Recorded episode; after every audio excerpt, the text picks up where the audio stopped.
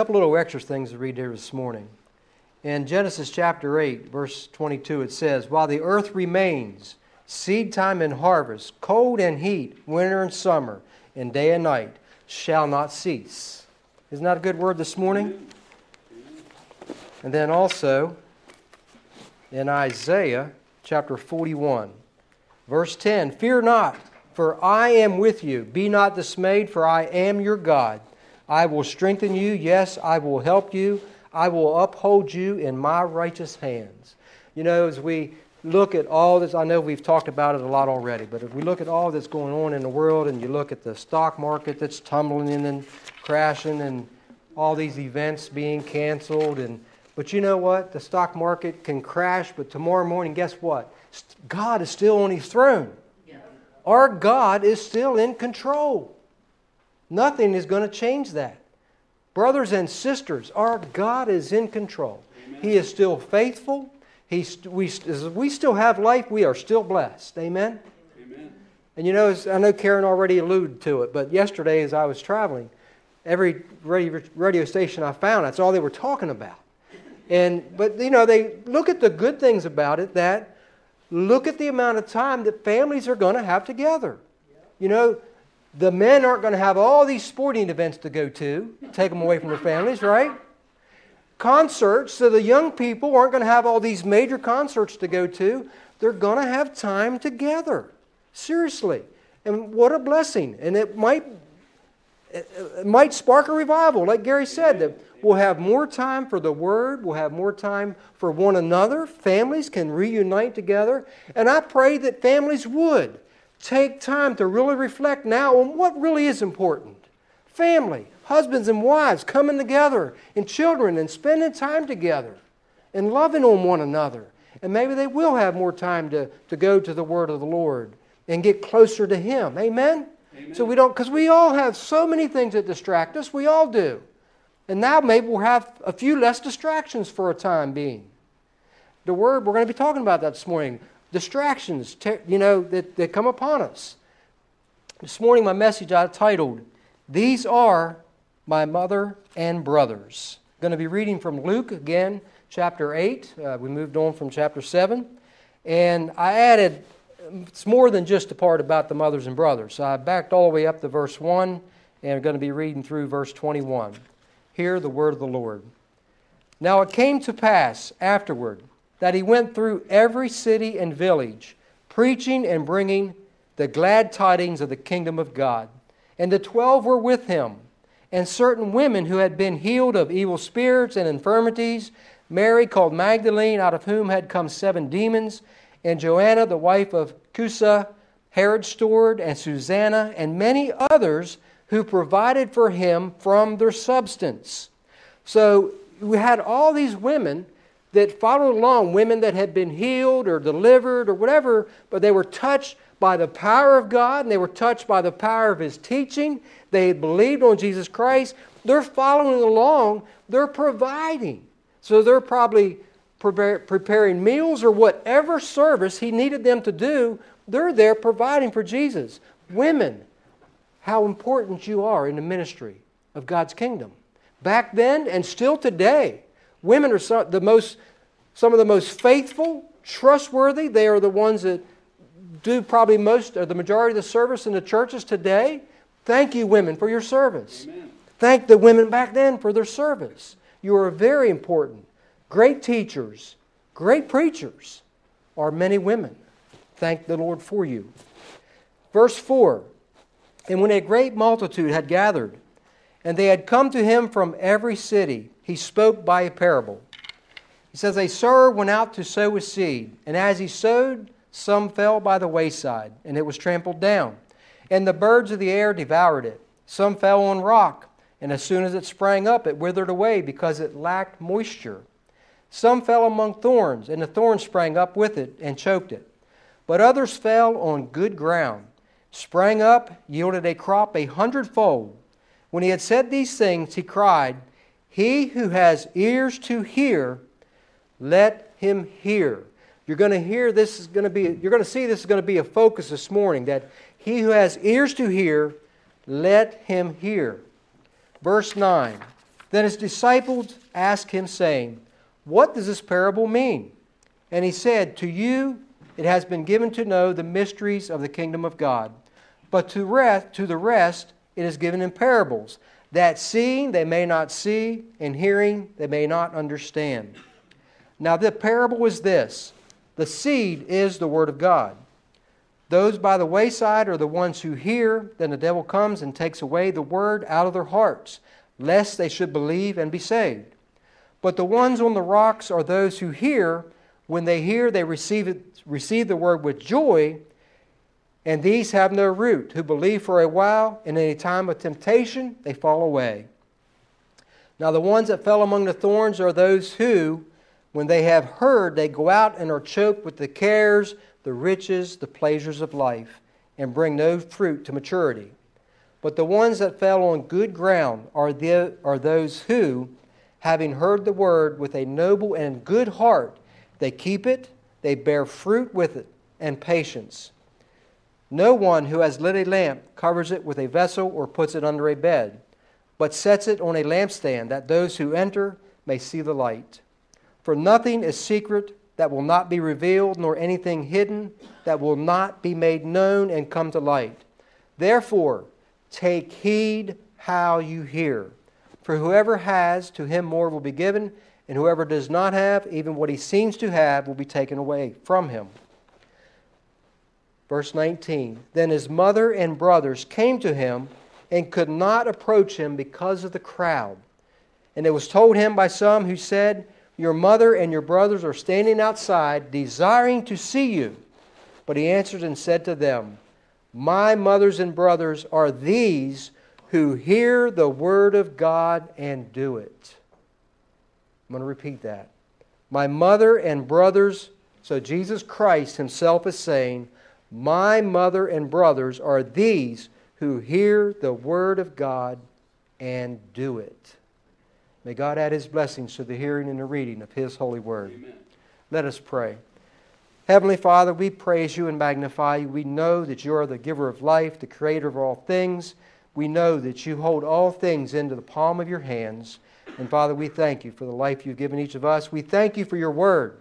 And Father, we pray that your word would penetrate deep into our hearts this morning. Father, that it would produce a fruit for your kingdom, Father, that it would uh, benefit your kingdom and bring a great harvest. I pray that this word would go forth, this word that's going out over the internet, and I just pray that it would reach ears and hearts that need to hear it, that need to hear of your love and your mercy. And Father God, that they would receive the forgiveness that is willingly given to those that would humble themselves and repent of their sins. Father, I just pray that you would be glorified and that your name will be lifted high. In Jesus' name, amen. amen.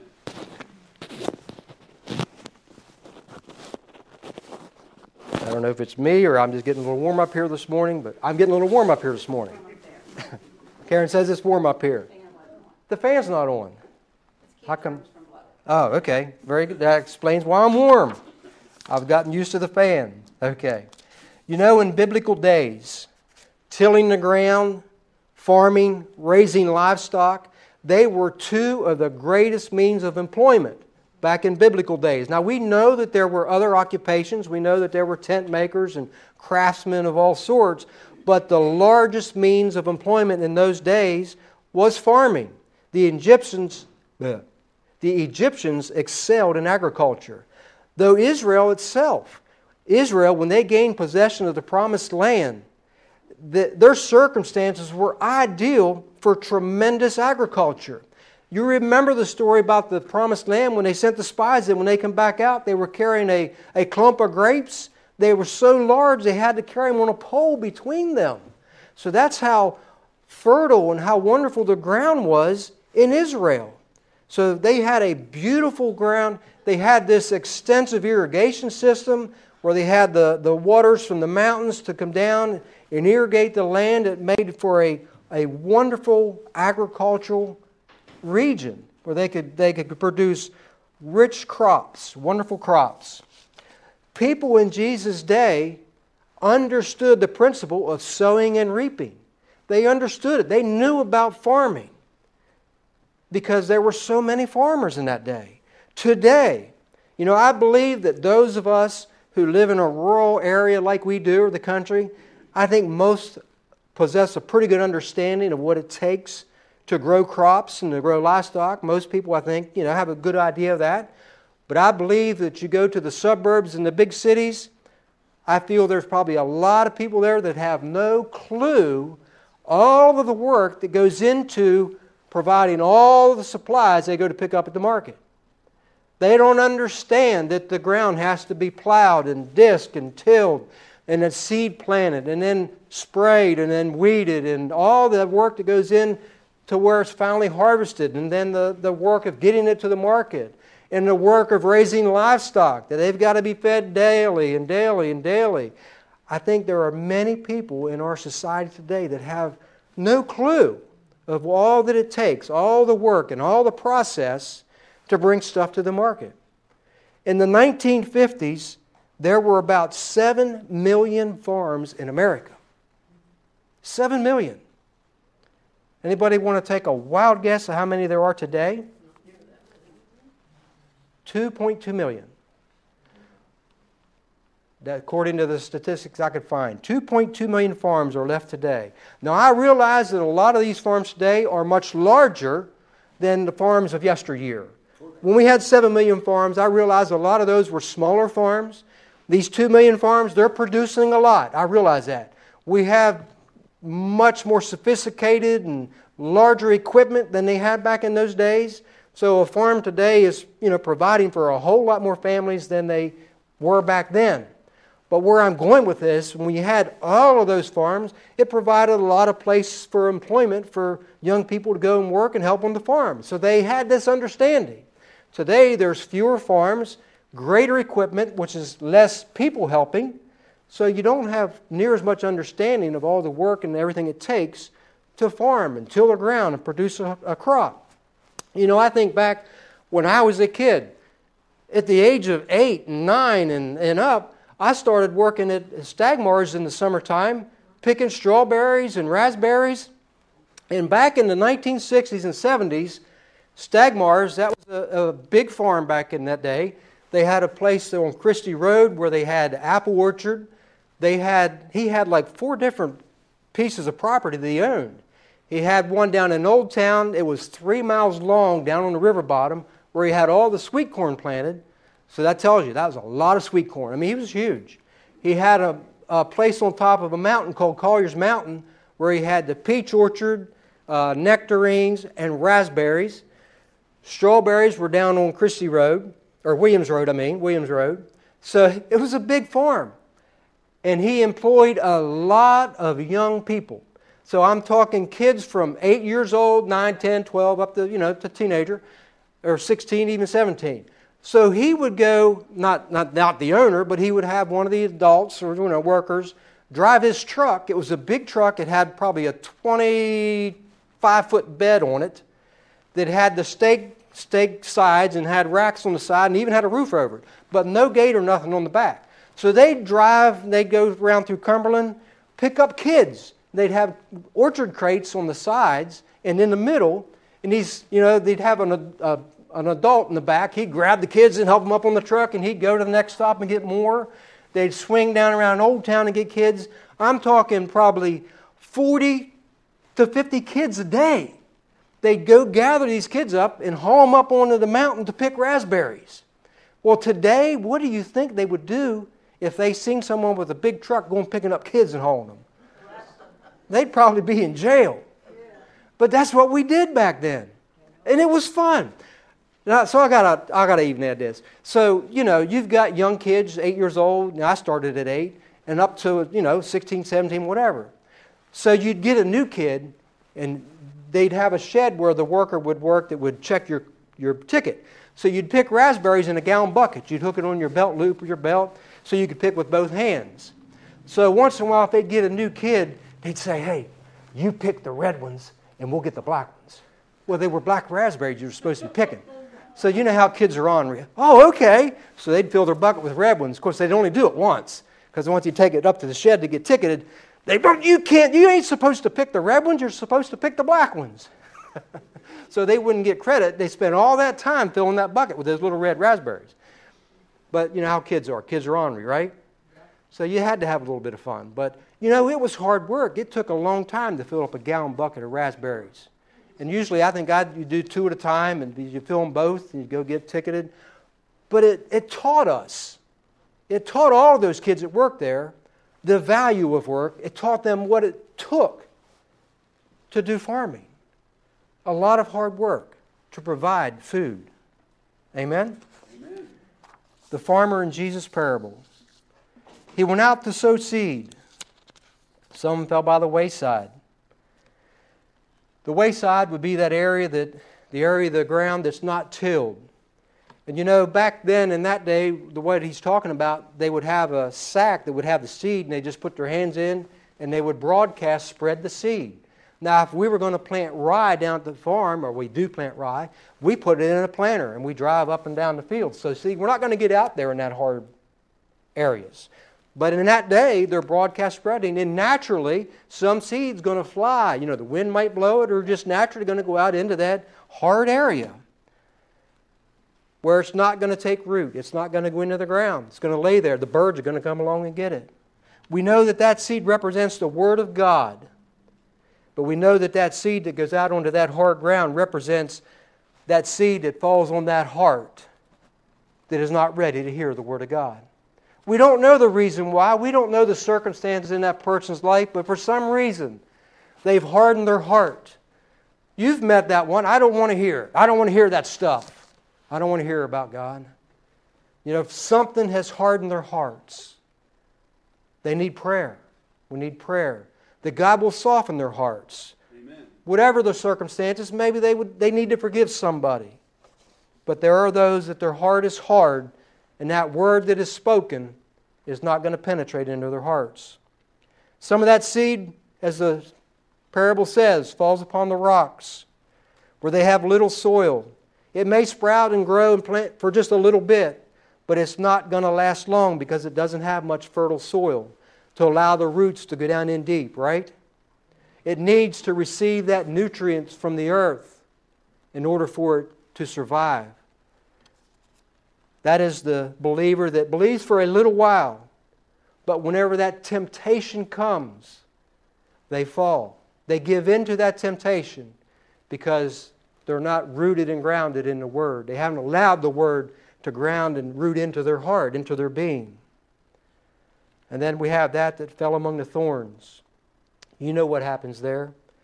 The thorns, the weeds, those things that choke out the good plants. You know, even if you're a gardener, you understand this, right?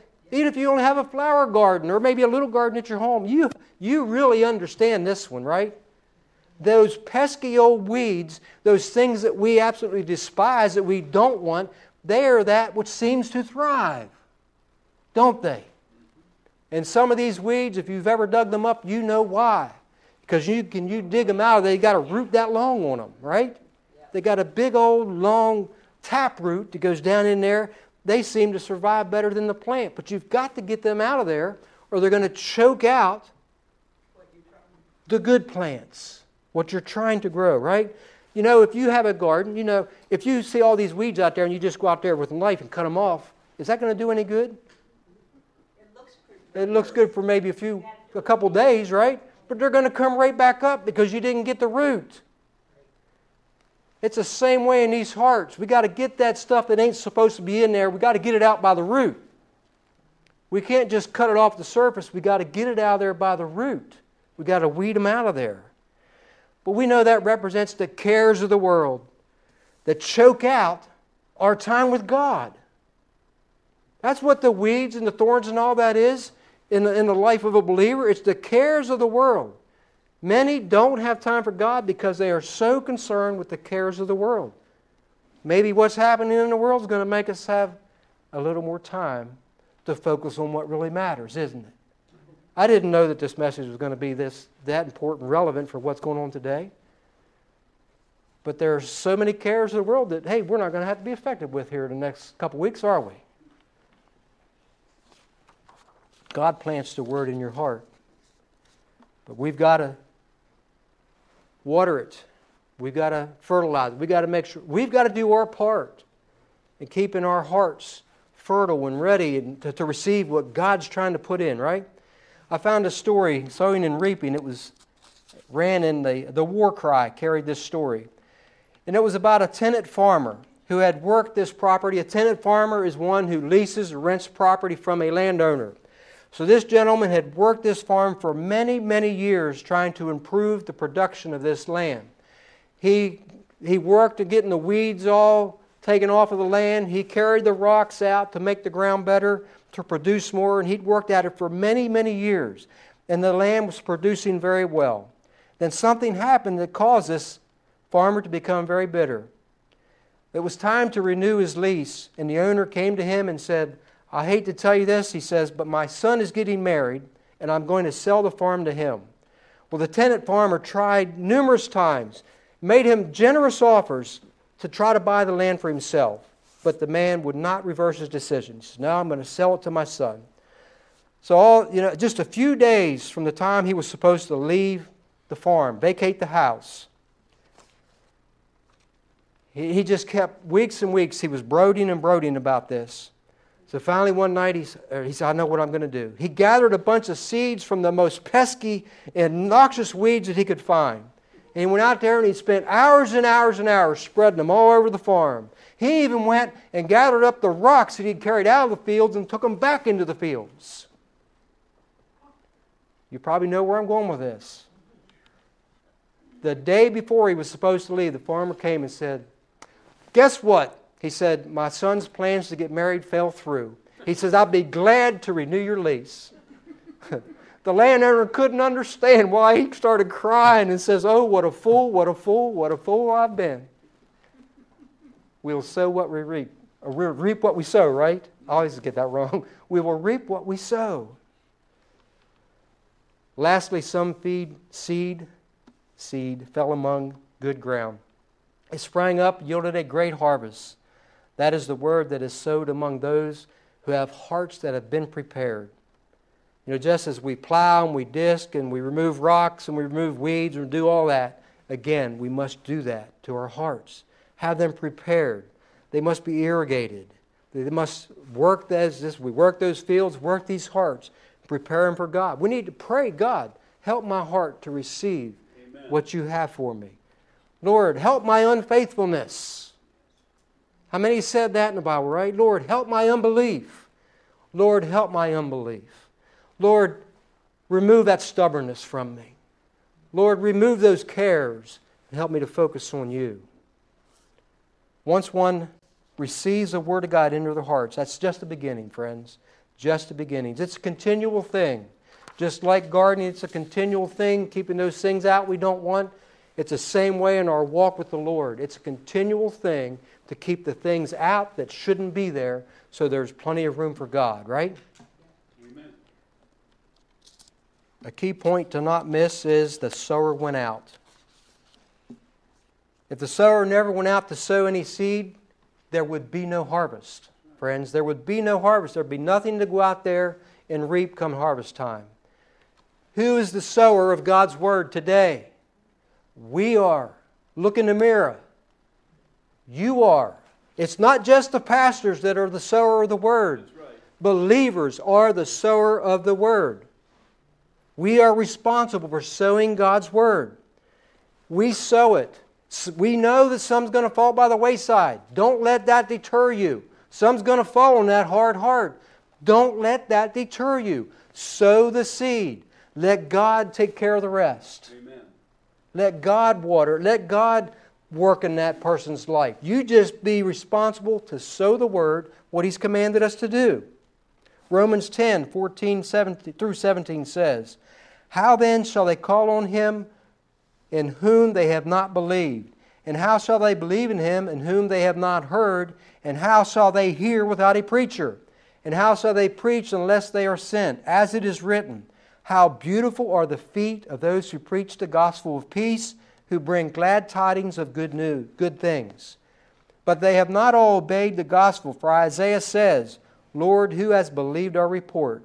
So then faith comes by hearing, and hearing by the word of God.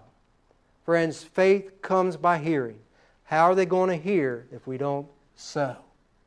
speak the word. There's a promise found in God's word that his word will always accomplish what it intends.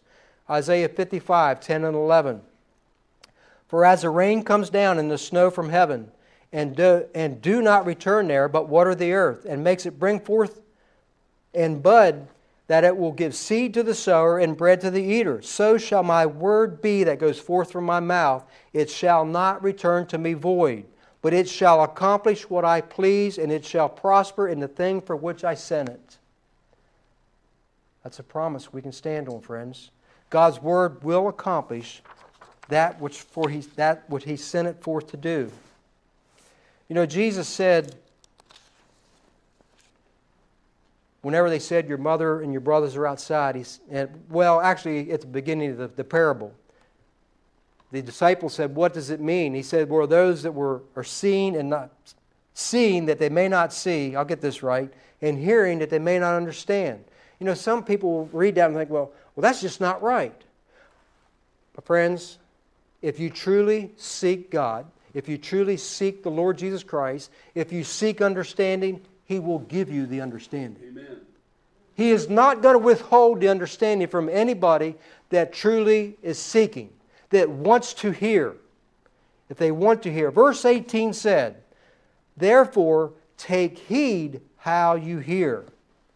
For whoever has, to him more will be given, and whoever does not have, even what he seems to have will be taken away.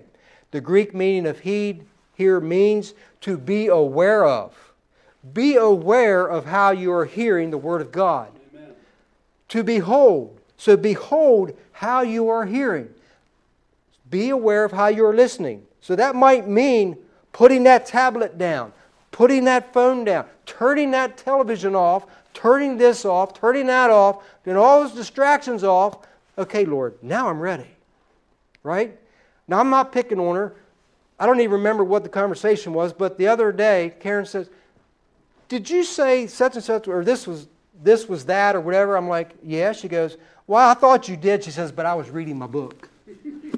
I, uh, what was it we were talking about? I don't even remember, but she goes, Well, I thought that's what it was, but I was reading. So, so I'm not even sure I heard what you said. I'm, I was, I'm just picking on her, I really am. But that's the way, we can't be that way with God. Be aware, take heed how you hear. Verse 21 He answered and said to them, My mother and my brothers are those who hear the word of God and do it. Hear the word of God and do it. You know, there are those, I'm going to go off track just a little bit. There are those that say Jesus didn't have any half brothers or sisters. They say that those claimed to be brothers and sisters were actually step brothers and sisters that Joseph had beforehand. But I believe the scripture supports the idea that his brothers and sisters were actually his half brothers and sisters. I believe that they had the same mother, but they absolutely did have a different father. We know that Jesus' father was God. We believe that his brothers and sisters' father was Joseph. But the mother was Mary of all of them. We, I believe. I believe the word supports it, and I'm going to share it with you.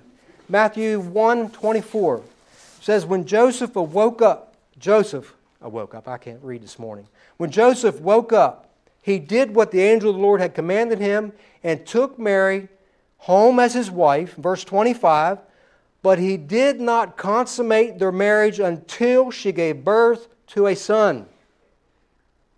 And he gave him the name Jesus so he did not consummate the marriage until after she gave birth. That tells me he did consummate the marriage after she gave birth to Jesus. So then they had other children, other sons and daughters. Then in Matthew 13, 55 through 56, his brothers are named. It says, is this, is this not the carpenter's son? Is this not his mother called Mary? Or is not his mother called Mary? and his brothers, James, Jose, Simon, and Judas, and his sisters. Are they not all with us? Where then did this man get these things? Where did he get these things?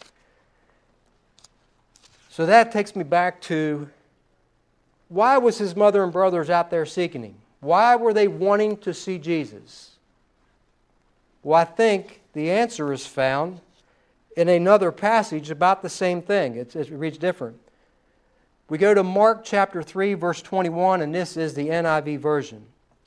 It says, When his family heard about this, they went to take charge of him, for they said, He is out of his mind. So, why is his family looking for him? Because they've heard. Now, think about this, friends. Jesus has lived with them for 30 years. He didn't begin his ministry until he was 30.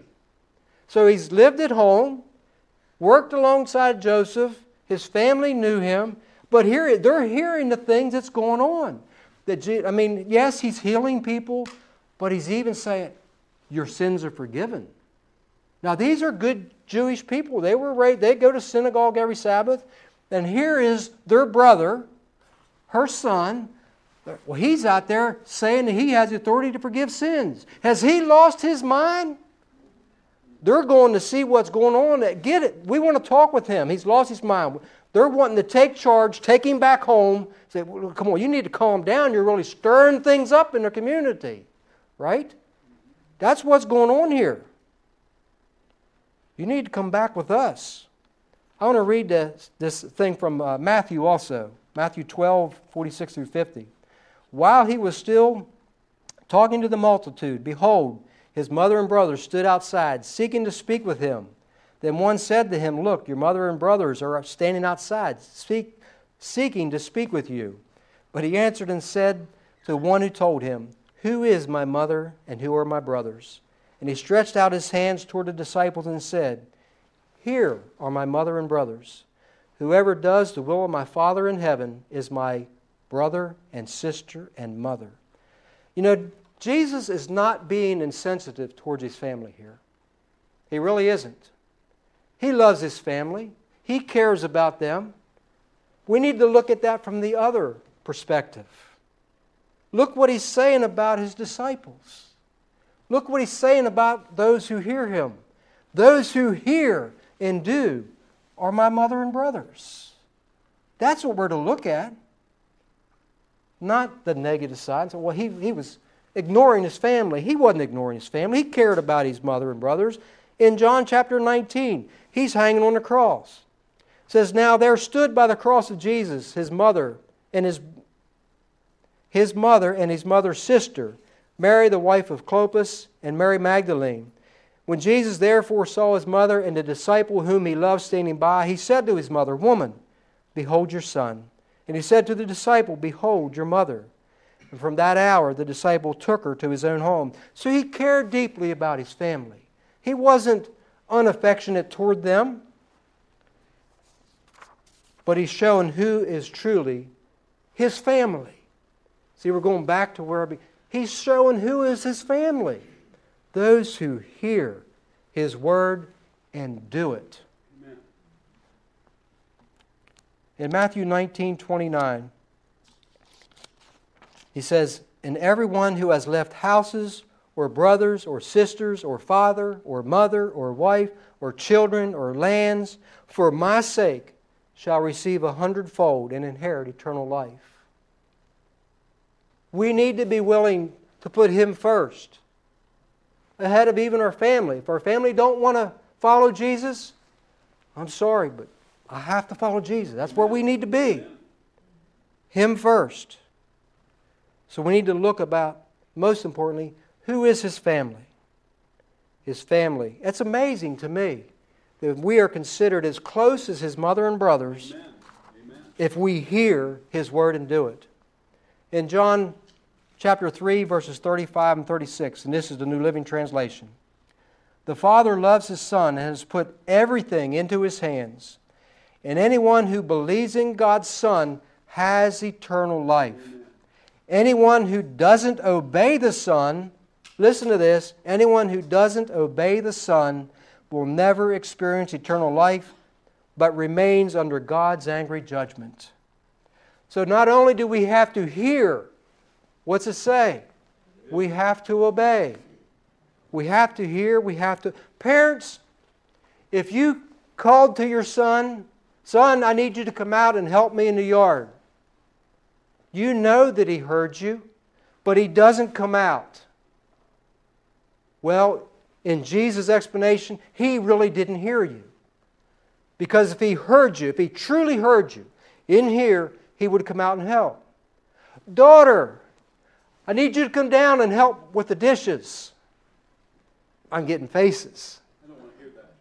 If they didn't hear you, whether you know they heard you, but they didn't hear you, they didn't hear you in their heart, didn't come down, they really didn't hear you. How do you know that they heard you? They obey. If they truly hear you, they obey you. If we truly hear the Word of God, we obey it. Amen. We obey it. We do it. You know, I spoke of his family standing outside. They didn't believe in him. They didn't believe in his ministry at this point. They didn't understand. Mary knew the words that the angel spoke to her. She pondered them in her heart. She, uh, she yeah, she knows that he said he's going to be the Savior of the world. But she didn't understand how that was going to take place. His own brothers, younger brothers, didn't believe in him then, but there's proof that they did eventually believe. James, his brother James, became the first major leader of the church. When they had a big council, James the leader. He had things they had to say, okay, is this okay? Well, let's go see James. Let's go talk to James, right? James. James chapter 1. Verses 21 through 25. It says, Therefore, lay aside all filthiness and overflow of wickedness, and receive with meekness the implanted word. Go back to that word. The implanted word, which is able to save your souls. Be doers of the word, and not hearers only, deceiving yourself. So if you are if you only hear but don't do, you are deceiving yourself. You're not, to, you're not deceiving anybody else. You're deceiving yourself if you only hear the Word of God. In all the churches, if there's someone that all they ever do is come to church, hear and hear and hear, listen, listen, listen, but never do, they're never inspired to do anything, they are deceiving themselves. But be doers of the word and not hearers only, deceiving yourselves. For if anyone is a hearer of the word and not a doer, he is like a man observing his natural face in a mirror. For he observes himself, goes away, and immediately forgets what kind of man he was. But he who looks into the perfect law of liberty and continues in it, and is not a forgetful hearer, but a doer of the work, this, is, this one will be blessed in what he does. Amen? Amen. So that's the word for the day. Be doers, not just hearers, but do it. When the Word of God speaks to you, let it move you, Amen. that you obey it and do it. James says, You believe we're saved by faith? Yes, but I'm going to demonstrate my faith by my works, what I do. But we know that it's not those works that save us, but it's the love for what He's done that moves us to do His work. Go and spread the word. Spread the word and let God do the rest. Be doers. Amen.